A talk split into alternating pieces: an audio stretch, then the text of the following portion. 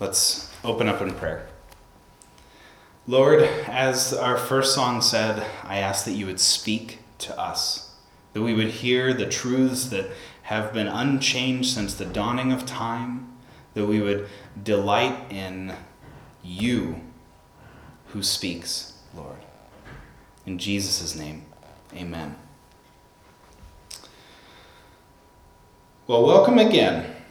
Um, so, Rachel and I, my wife, my wife Rachel and I just finished a, a TV series on Netflix. Go figure, we're watching Netflix when we're socially isolating. Uh, and it it's it's not a Netflix series, but it was a series called Waco. It was about Waco, Texas, about the 1993 um, tragedy of uh, the storming of a Branch Davidian cult compound.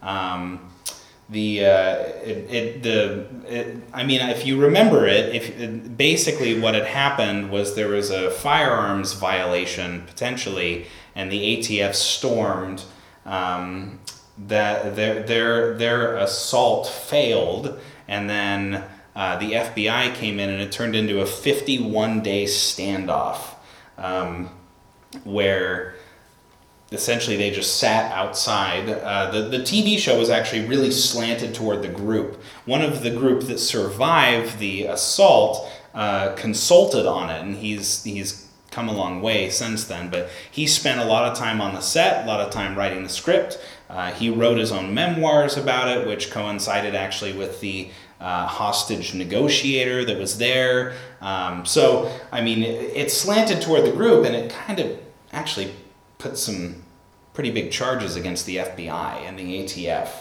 Um, so uh, what what was really fascinating in the show though was watching the people and their their just undying allegiance to their leader who was who's who went by the name David Koresh. Um, and one of the things you see in you typically see in those cult groups is is this air of secrecy, right? That that here's here's the guy. He's up on a pedestal. Um, uh, you know, everything happens behind closed doors, and there's there's very little in terms of of public. Um, uh, pro, uh, pro, public proof of the claims. It's always just wait, just wait, just wait. Then you'll see. But that's not actually totally the case with Jesus. Um, it, our text today actually covers uh, Jesus' very public ministry in Galilee. Uh, he, was, he was very well known in the region through this ministry that he, he continued doing. And last week we, we were informed that, um, by, by, again, we were informed by the text that Jesus called his first disciples very personally when he returned to this region of Galilee, which was their home. And two weeks ago, uh, we found out that Jesus was actually living in Capernaum, which is verse 13, Matthew 4, verse 13, uh, meaning that he set up shop for ministry in Galilee. And Galilee was not, it, w- it wasn't the most pleasant place. Um, so let's go ahead and read our text for today. Be reminded of those things, but read our text.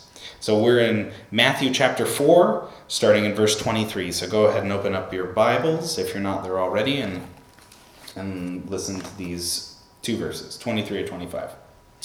And he went throughout, he Jesus, and he went throughout all, all Galilee, teaching in their synagogues and proclaiming the gospel of the kingdom and healing every disease and every affliction among the people. So his fame spread throughout all Syria. And they brought him all the sick those afflicted with various diseases and pains, those oppressed by demons, those having seizures and paralytics, and he healed them. And great crowds followed him from Galilee and the Decapolis, and from Jerusalem and Judea, and from beyond the Jordan. It's the word of the Lord. So, in those few verses, actually, you know what's funny is when you, if you were to listen to other pastors who preach through this text, they lump in verses 18 through 25. So they lump in the calling of the first disciples and then also Jesus ministering to crowds and crowds in, in, in Galilee. And that's wise. I didn't make that choice. Uh, it, just kidding. but but um, I think I, I, wanted to hit on this text separate because it hits on something ex- extremely important for what Jesus was doing in terms of ministry. Um, remember, uh, itinerant preachers, itinerant teachers were, were extremely common in Jesus' time. So when we read that he goes throughout all Galilee teaching in their synagogues, that was a common practice. Um, you uh, synagogues synagogue a synagogue was a meeting place for jews so they could gather together and be instructed from the law be instructed in other things too. They would be instructed in how to read. Uh, they would be instructed in, in how to write. They would be instructed in a lot of things but its primary purpose was for them to gather about the law. Um, in fact the greek word synagoge which is where we get the word synagogue because it's obviously not a word we would we would make up in the English language. It doesn't sound like anything. Uh, but, but it literally means together meet or meet together or bring together. So um, synagogues, the whole purpose was for the Jews to meet there. And when these traveling teachers would, would come, they, they would almost always be given time to teach. They, they were they, it was like an open mic night for uh, for teachers to just come in and give their latest teaching, try and find some worthy disciples, and carry on their teaching, go throughout. You know, you would it, it, it was kind of like the traveling preachers of the 1800s um, in America, where preachers would would go from place to place and they would just minister, minister, minister. They would, they would give a message, give a message, give a message, and they would do that all throughout the United States. Um, this common practice in both the first century and the 1800s gave rise to a lot of cults and, and, and sects and, and groups and weird denominations based around wacky interpretations of things.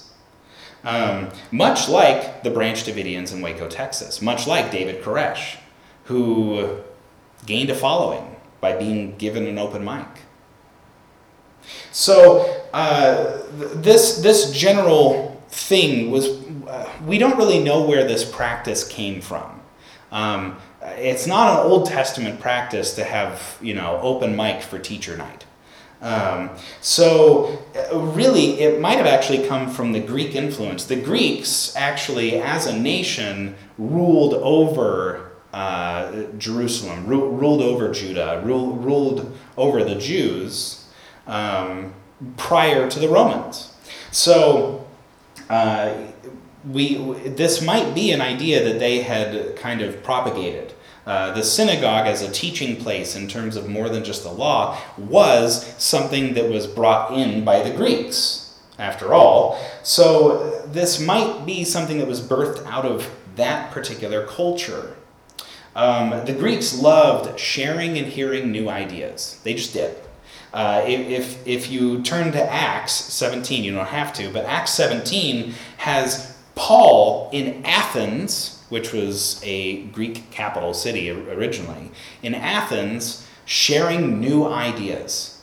Uh, he, he notices all these idols, and he sees one to an unknown God, and he's teaching actually from, from the Torah, from the law of Moses, just like Jesus did in synagogues. Um, and then you get you get to verse 17 of Acts 17, and I'll go ahead and read a couple verses from it. So Paul, he so Paul reasoned in the synagogue with the Jews and with devout persons and in the marketplace every day and with, uh, with those who happened to be there. So as people were coming through, he would talk to them, he would, he would engage them with the gospel. Some of the Epicurean and Stoic philosophers, which are two Greek philosophies, also conversed with him. And some said, What does this babbler wish to say? Others said, He seems to be a, teacher, a preacher of foreign divinities because he was preaching Jesus in the resurrection. And they took him and brought him to the Areopagus, saying, May we know what this new teaching is that you are presenting? See, they wanted to hear the new idea. So in Matthew 4, when we see Jesus going and teaching in the synagogues, the Jews had a similar idea. We, oh, let's hear this new idea. Let's hear this new teaching. That just wasn't very uncommon. It, it, was, it was all over the place at the time. So Jesus taught in the synagogues. Um, and, and, and then what's funny, by the way, is in the New Testament, we're actually warned very clearly to not do this. We are not supposed to have open teacher night. Um, we're warned frequently to not allow this because false teachers will come into our midst. We're supposed to be bound to the truth, bound to the text. We're not supposed to give time to false teachers. We're warned actually by Jesus in Matthew 7 15. We're, born, we're warned by Peter in 2 Peter 2 1 to 3. We're warned by Paul in Ephesians 4 14 to 15, and multiple times to the Corinthians. So there's various times in the New Testament where we're straight up told, hey, watch out for false teachers, avoid them, don't let them speak. But that's kind of how Jesus got his start, man. that's how that's how he was able to start his teaching ministry, but not just with that. See, in our text, we also find out that he's proclaiming the gospel of the kingdom. So Jesus would have been welcomed in synagogues to teach, but he didn't teach like other teachers. He just he didn't just teach his things. He also proclaimed this gospel. Uh, several weeks back, we actually discussed what it means to proclaim or herald. Um, I use the example of a herald announcing victory to a town or region victory of a battle, victory of a war, vi- victory of something grand. So when we hear that Jesus was proclaiming the gospel, the good news of the kingdom, it means that he was announcing that his kingdom is coming and that he is king. He was announcing this. Jesus was being both the prophet, the mouthpiece, the herald, but he was also the king, coming and giving the message directly. That's awesome. But any madman can announce that he's king. Any madman can have a new teacher, like or a new teaching, like David Koresh from, from the Branch Davidians. Any person can come in and have this, this claim of a teaching. They can have a, a, a proclamation. But Jesus didn't stop there. We also read that uh, he was proclaiming the gospel of the kingdom and healing every disease and every affliction among the people. Every disease, every affliction. Everybody that came to him, he was healing. So Jesus didn't just teach and preach, he had this third ministry that he did that proved what he said. Uh, medical knowledge at the time was, was severely limited. Um, germ theory wouldn't come out till a couple centuries later, several centuries later. So the news that there was somebody who was able to heal every disease and every affliction spread like wildfire. He's, and, and that's even what verse 24 says. It says, So his fame spread throughout all Syria. It wasn't spreading necessarily only because of his teaching and preaching or only because of his healing, but it was the conglomeration of those three things. That Jesus was a teacher, not like the Pharisees, as we'll find out later, but he speaks with somebody who actually has authority. He has authority as, as, as somebody who's heralding this good news, and he's actually proving that authority. That's what the purpose of the healing was. And look at the things that Jesus healed, too. He healed diseases. So he healed colds, he healed flus, he healed leprosies, he would have healed malaria and Lyme disease and, and forms of scarlet fever and, and, and leishmaniasis. He would have healed infections. He would have healed wounds that had been festering. He was an all around awesome physician. But not just diseases, he was also healing pains. He was healing sprains and breaks and twisted ankles and, and, and, and wrists that were bent weird and chronic injuries and chronic fatigue and, and people with club feet. He would have been healing injuries that didn't heal correctly, which I, I know plenty of you have experience with. He would have been healing back problems. He would have been healing things that surgeries, even nowadays, can't even dream of fixing. He healed headaches. He healed brain bleeds. But he didn't just stop at diseases and pains. He also, uh, he also healed um, those oppressed by demons. So those that were under, under the most severe spiritual attacks those who were being controlled to do harmful and evil things to their bodies, like jumping into a fire, or screaming from caves, or breaking free of chains that, that, no, that a whole village couldn't even tie somebody down with. We'll run into those situations as we continue in, in the Gospel of Matthew. But he would have healed people that were labeled lunatics. He would have labeled he would have been able to heal people that were madmen. He, he would have been able to heal people that, that, that we look at and we just diagnose. And I'm not saying that every psychological disorder is a demonic possession or oppression or anything like that, but Jesus healed them. That's what I'm saying. Jesus healed everything. He healed, as we continue on, people with seizures. So people that would have lost control of their bodies um, and, and, and passed out or twitched on the ground.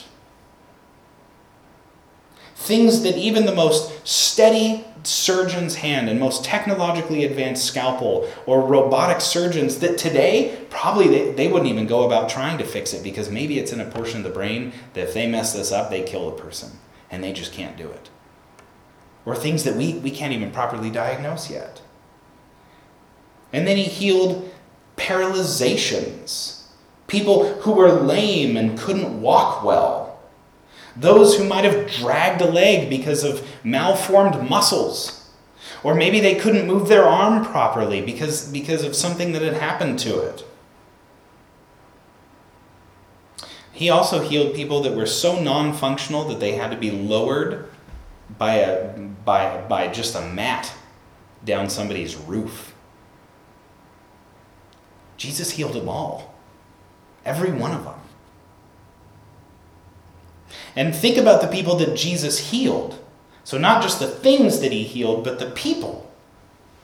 The, all these people, whether they were infected with a disease or afflicted by demons, or they had seizures, or they were paralyzed, they would have been the worthless. They would have been the people that nobody cared about. The fact that they can even make it to Jesus is, is incredible. Probably means that somebody would have cared about him, but not much. They would, be, they would have been the non productives in the society. Jesus took the most worthless people in, in the society of the time, and he proved his message and his teaching and his proclamation to them by doing this healing.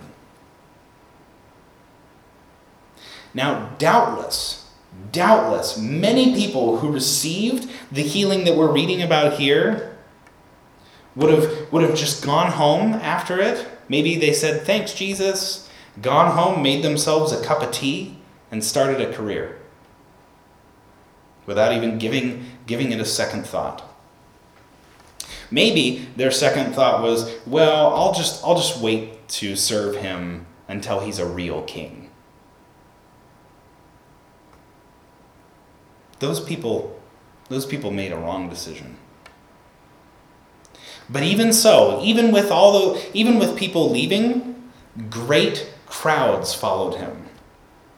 That's what we read here, verse 25. Great crowds followed him from Galilee, which is where he was, and the Decapolis. Decapolis literally means 10 cities. It would have been a major metropolis, probably 10 cities that were like interlinked with each other. It's a Greek word, probably would have been a Gentile uh, collaboration of cities. So Galilee from Decapolis, and then from Jerusalem and Judea and beyond the Jordan. When we read that, uh, that in verse 24 that his fame th- spread throughout all of Syria, we're talking a major region. And then Matthew does us a favor and breaks down at least what, what that would have been considered at the time Galilee, Decapolis, Jerusalem, Judea, and beyond the Jordan. All these people came to him Jews, Gentiles, heathens. They all came to him and they were healed by, by him just speaking healing. This wasn't hard for Jesus. And really, all these people coming in sets the stage for the next couple chapters of Matthew, which is what we call the Sermon on the Mount, where it's Jesus giving a huge sermon uh, to, to these crowds of people that had gathered from everywhere.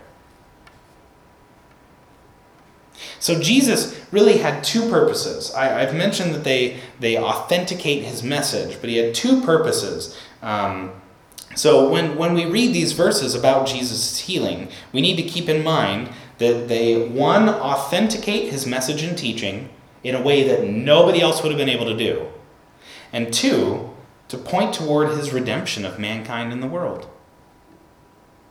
So, like I said, any, any madman, any, any lunatic can come up and claim to be king and have even great teaching. But listen, man, if they don't have an army behind them, ain't nobody going to believe they're a king. I mean, I could, I could put on, I could go on Facebook, I could go on Twitter, and I could, I could put myself as like uh, a Twitter handle at King of the Universe, if that's probably taken. I'm, i can almost guarantee that's taken. So, but I can claim that, but if you don't see an army that's able to conquer this whole world, then you're not going to believe I'm the King of the Universe. So Jesus was doing these incredible things to prove that when he, when he taught what he taught and when he proclaimed what he proclaimed, he, he, he was the real deal, man. He was, he was all true. He was doing what he intended to do, and he was doing it perfectly. But you know, here's the thing what's really disappointing to me about this situation is that, that I know that. Um, that I, I'd go out and see him if I thought I could be healed, but I wouldn't have gone for his message. If I were in the first century, if I lived in the Decapolis and had to travel to see him, I, I, I wouldn't unless there was some big reason to go. And I, I know that's selfish of me. Uh, I, I, I, you, you can throw every theological argument at me, and I will totally agree. Yes, Scott is selfish, self centered, um, and Scott would have probably been more concerned with, um, with paying the bills than Scott would have been about hearing the King of the universe speak. If I had somebody come up to me and say, hey, come listen to this guy, he really knows what he's talking about, I'd shrug it off and I'd just go back to fishing, farming, carpentry, whatever I was doing. But God, knowing not only my stubborn heart, but your stubborn hearts and the, the people, the people of, of the first century's stubborn hearts, knew that there had to be something that he would do that would authenticate this ministry that he was doing.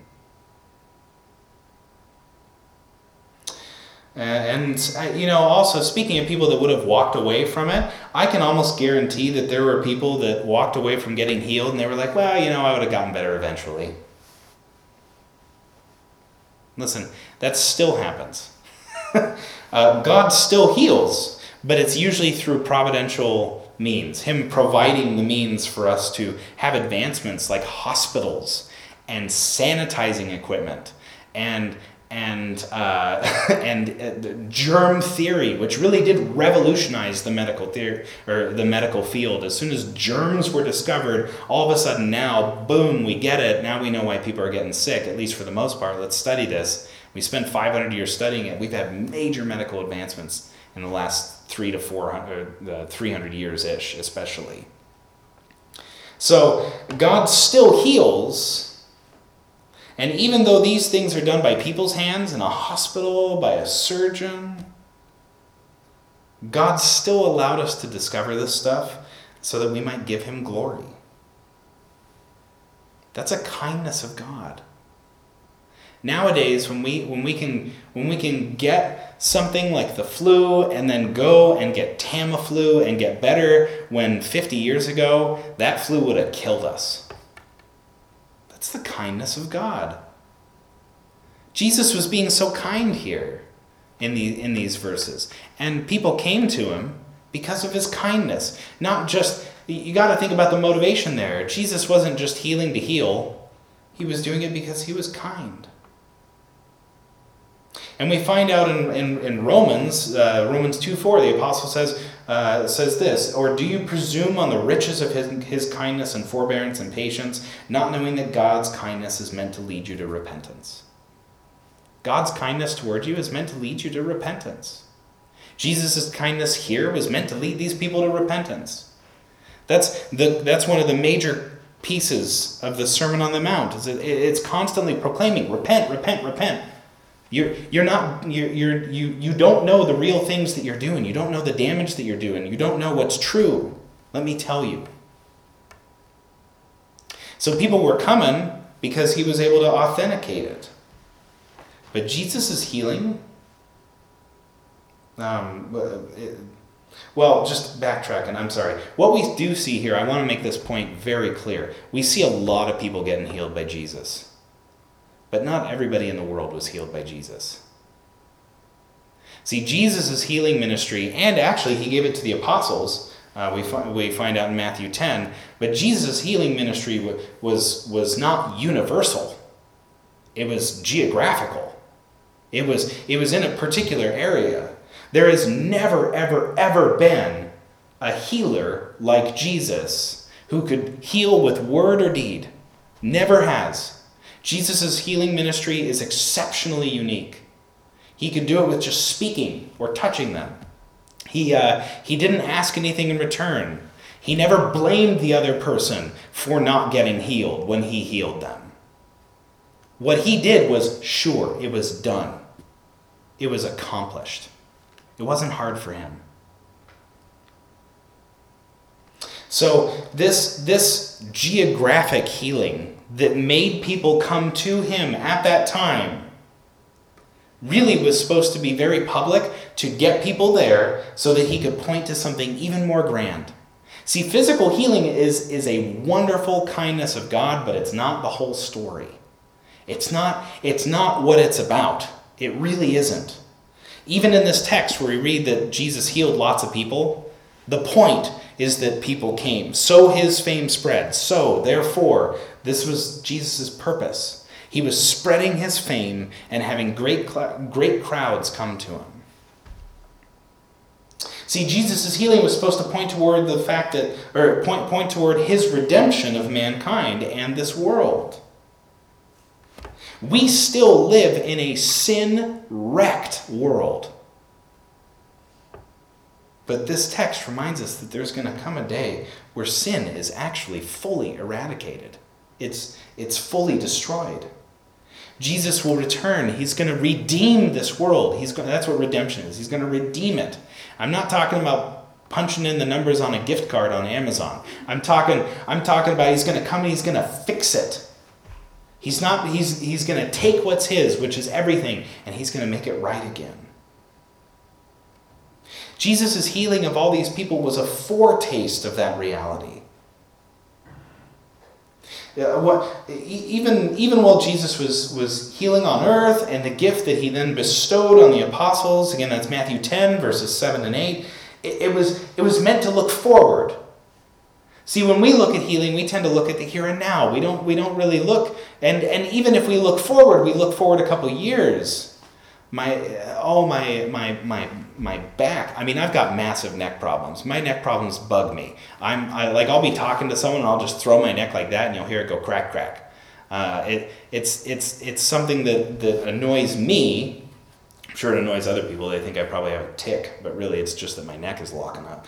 But uh, but I, I mean we don't look in the future when we if we get healing if i wake up and i have a good day with my neck and i'm not having to crack it then, you know, I'm just looking at today, looking at getting through today.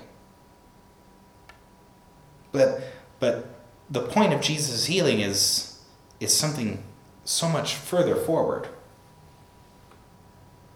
We, we should be looking forward to the day expectantly and hopefully and joyfully when God redeems it and sin is gone and back problems are, are no more. Knee problems, no more.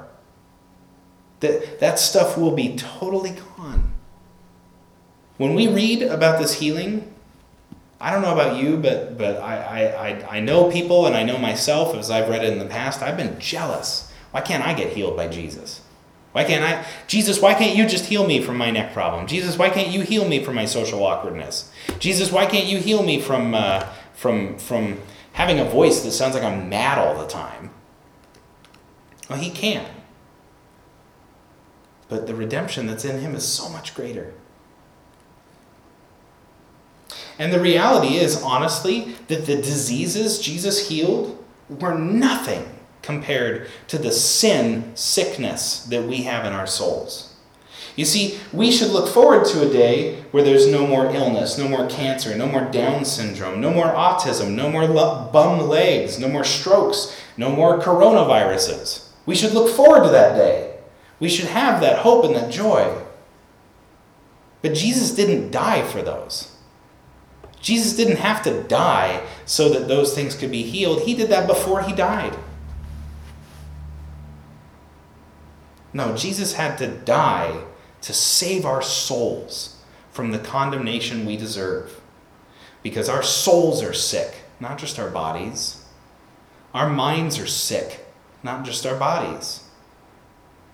We need to be saved. We need to be rescued. Not just from illnesses in this world, not just from pains in this world, but from the fact that we ourselves are so ingrained with sin that we are actually a pain in ourselves. So when we read verses like these, we need to remember that again, God's providing for physical healing is nothing in comparison to what was needed to accomplish salvation. Listen, all of us want to get healed on earth. None of us want to suffer. Nobody wakes up in the morning and goes, mm, I'm going to have a bowl of Cheerios I'm going to suffer today. This is going to be a great day. None of us does that. We're, we, we don't have that mentality. We don't look forward to pain. So we need something better, something stronger, something more long lasting, something that's going to carry us into eternity with joy instead of just walking around belly aching about, about our problems. And again, I'm not trying to discount your problems I, we, we, we, we all have pains and we need to pray for each other and we need to have compassion on one another. If somebody, if somebody has a, a leg that's not working, um, we need to love them and care for them. And maybe even get them crutches from somebody. Maybe even give up a pair of crutches. We need to show that compassion. That's, that's part of what responding to the gospel does. But regardless of whether or not we get healed on this earth, our hope needs to be secure in the true healing of our souls that Jesus accomplished on the cross. We can look forward to the day when this stuff doesn't exist. When Scott might be able to run a mile in, in less than 14 minutes. we can look forward to that stuff. But we need to remember that really, really, it's Jesus' teaching, it's his preaching that, that our hearts need our souls need. That's why I wanted to cover this text separate, is because it, it, it tells us straight up. Jesus authenticates it, he, he authenticates his message, he proves his message. And it straight up tells us that when God says something, it's as good as done. So when we hear that there's going to be a day when this is no more, we can joyfully accept it. Let's pray. God of grace and mercy, you knew what we needed. You know what we need. You know every single day what we go through better than we do. And as we suffer and struggle, I pray for your mercy to be extended on us with, with, with healing, that you would give us the strength to carry on when our body really wants to break down. But you're the one that numbers our days, God. You're the ones we you're the one we can rest in. You're the one that's carried us this far. As all those crowds came to you and you healed them, I I can't imagine the relief that some of them felt. But so many of them, after getting healed, just walk off. And then they never come back. We need more than physical healing, Lord. And that's why you died. You gave us the rescue we truly need. May we rejoice in that, O oh God. May we rejoice in you. May we make much of you for the fact that, that, that that's, that's really what we need, Lord. And you knew it. In Jesus' name, amen. You and I and everyone in this world have an ailment, have an illness, have an issue, have a problem, have a disability, have something. But there's only one ailment that took the Son of God to die for us, to save us from. Jesus died for our sin. That is good news. Go in peace, saints.